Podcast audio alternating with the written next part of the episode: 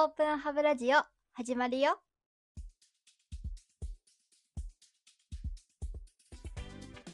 本日のラジオは初めての試みとなります。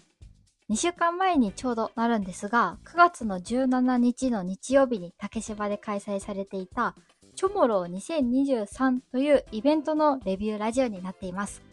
チョモローにせんにじゅうさん、初めて聞くよという方多いかと思うんですが、このイベントはなかなかに面白いものでした。ちょっと先の面白い未来の略称ということでチョモロと呼ばれているイベントですが、ロボットとか エーアイ、メタバースなんかもですね、テクノロジーの少し先の未来を子供とそして親も一緒になりながら体験したり、まあ、楽しんで学べるっていうイベントになっています。このラジオにも何回も出てもらいました。エヌティーティー コミュニケーション科学基礎研究所ウェルビング研究者の淳二さんがまさにこのイベントに出られるとのことで、大変ありがたいことに私ラジコもこのイベントのお手伝いに行ってまいりました。このイベントでは心臓ピクニックを来場者の皆さんとするワークショップを、まあ、計さんかい実施したんですけど、まあすごいんですよ。淳二さん効果抜群で、予定定員数を優に超えた方がですねお越しいただいて、追加枠なんかも作りながら、まあ、大いにイベントとしては盛り上がりました。心臓ピクニックをまだ知らない方、ぜひ前のラジオを遡って聞いてほしいなと思うんですが、まあ、簡単にですが、このラジオでも概要を説明していきたいなと思います。まあ、私たちの心臓はここにあります。あの生まれてからずっと私たちが生き続けるために、本当にこう、まあ、休むことなく動いています。まあ、この心臓を改めて、まあ、感じる、外に出して、そして手の上で触感として感じ取る、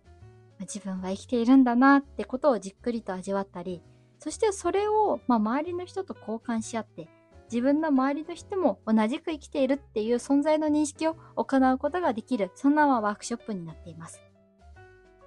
そんな心臓ピクニックで今回は走ったり、まあ、縄跳びをした子もいました。逆に芝生に寝転んでリラックスした状態をとってみたりと、シーンと自分の心臓の動きを観察して、まあ、それをみんなでシェアするというような時間をですね、とっていきました。今日はその参加いただいた皆さんの生の声をこのラジオを通じて伝えていきたいなと思います。ただ一点、本当にごめんなさいをしなきゃいけないんです。イベントの模様をそのままお伝えしていきたくて、その時に撮ったんですが、まあイベント会場大にぎわいで、かなりライブ感が出た音声になってしまっていて、途中音声が聞き取りにくいところもあるかもしれないんですが、ご了承いただければと思います。それでは行きましょう。はい、今日は出張オープンハブラジオということで、ここ竹芝ポートホールに来ています。そして私の隣には淳二さんがいます。こんにちは。天気も良くて、なんかめっちゃめっちゃ晴れてますね。ピクニック日和にしてはちょっと天気が良すぎて、炎天下の中ふたりで白衣着て、これからちょっと心臓ピクニックをやるというところで、一日よろしくお願いします。はい、よろしくお願いします。はい、今日はワークショップ参加してくれてありがとうございました。一番アクティブな心臓の音を取らさせてもらいました吉明くんに今日はインタビューしたいなと思います。今日はどんな心臓を取ってくれましたか？縄跳びをした時の心臓を取りました。なんで縄跳びをした時の心臓を取ろうと思ったの？スポーツが得意なので、スポーツの時の心臓を取りたいなと思いました。何のスポーツが得意なの？サッカー、サッカーのスポーツが得意です。あ、そうなんだ。自分の心臓ってなかなか触らないけど、触ってみてどうでした？かなり音がでかくて、ちょっとええと思いました。楽しかったですか？楽しかったです。ありがとうございました。また来てね。はい。はい。今日は参加していただきありがとうございました。実際ワークショップやってみてどうでしたか？いや、本当に自分自身の心臓の音っていうのはあんまり感じたことなかったし、こんなブルブルブルっていう音っていうのは初めて感じられたから、とても良かったかなって感じです。触るっていうのも経験ないですよね。実際どうでした？他の人の心臓を触ってみて。えっと、両親の心臓は結構元気だなっていうことは感じられました。参加してみてどうでしたか？すごく楽しかった、驚きがいっぱいでした。私、自分の心臓を触ったことがなかったんで、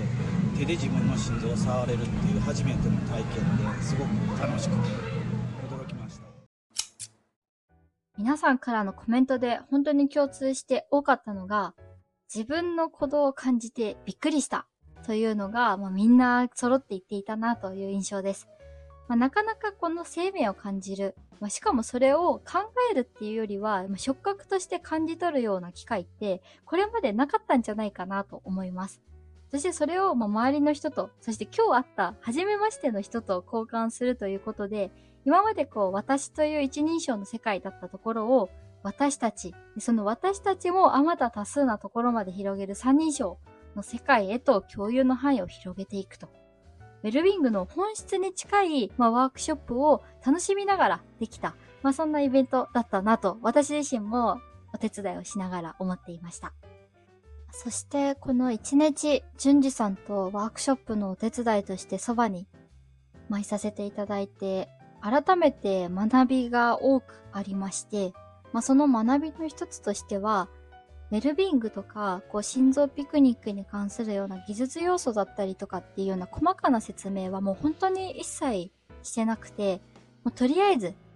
心臓を触ってみましょう。そしてそれを初めましてな人とぜひ交換し合ってみましょう。っていうようなコンセプトだけでですね、このワークショップを本当に進められている淳二さんを間近で見て、もう参加者の皆さんもまあそれを楽しんでやってるというところで、何かこう人に伝えたいときに、こう伝えたい目的からこうバシバシ言うっていうよりは、とりあえず体験を通じて、まあ、学び取ってもらうっていうような、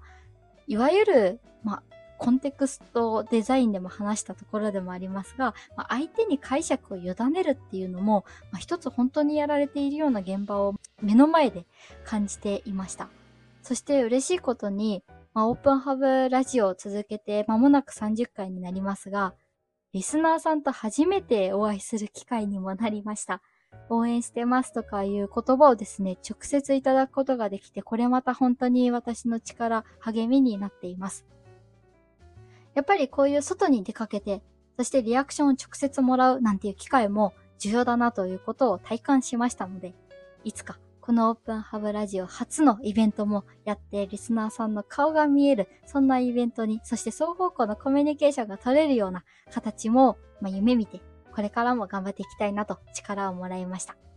そして今日のラジオ、これで終わりではありません。一つ、いや二つ、お知らせがあります。一つ目は、渡辺淳二さんがドミニク・チェンさんと本を出されました。おめでとうございます。その名もですね、ウェルビーイングの作り方、私と私たちをつなぐデザインガイドというような題名の本になってます。で、この本の大事な要素としては、みっつのゆから始まる言葉となってまして、ひとつが揺らぎ、ふたつめが委ね、そして最後がゆとりと。まあ、このゆがキーワードになってますので、まあ、ぜひどんなことなんだろうって思いながら、あの手に取ってもらえればなと思いますが、まあ、この心臓ピクニックでも話した通り、私っていう一人称の世界からですね、私たちとか周りを受け入れた三人称の世界にこう変えていく中で、やっぱり大事なデザイン要素というものがあるわけです。で、そのデザイン要素がまさにこのみっつの湯であの語られている本になってまして、いろんなユースケースとか、あのわかりやすい言葉で書いてますので、結構ですね、ページでもまあにひゃくさんじゅっページぐらいあって、長く感じられるかもしれないんですが、すごくあっという間に読み切っちゃいますので、ぜひ皆さんもお手元に取ってみてほしいなと思います。そしてにてんめのお知らせが、じゅうがつに入りましたら、スマートライフというキーワードで、オープンハブの方でダイアログというインプットとアウトプットを繰り返しながらやるワークショップを今絶賛企画中であります。まもなく情報解禁となりますので、それはまた別のラジオでお話をしたいなと思うんですが、ぜひですね、このスマートライフというキーワード、いろんな意味が込められている言葉とはなってますが、やっぱりライフというところもありまして、ウェルビーイング欠かせない要素となってます。このイベントに参加する前のもう必読書と言っていいような、あの淳二さんの本にもなっていますが、まだ読んでないままの状態でも大丈夫です。イベントでも、まあ、ウェルビーイングを取り上げたりとかしていきますので、楽しみにしてもらえればなと。また興味ある方はぜひ応募もいただければなと思ってますので、その点の情報はまたラジオだったり エスエヌエス を通じて周知をかけていきたいと思いますので、要チェックお願いします。本日もお聞きくださりありがとうございます。引き続き明るい未来を皆さんと一緒に作っていきましょう。イベントでコメントをくださった皆さん、またどこかのイベントでお会いできることも楽しみにしてますし、これからお会いできるかもしれないリスナーの皆さん、会える日を本当に楽しみにしています。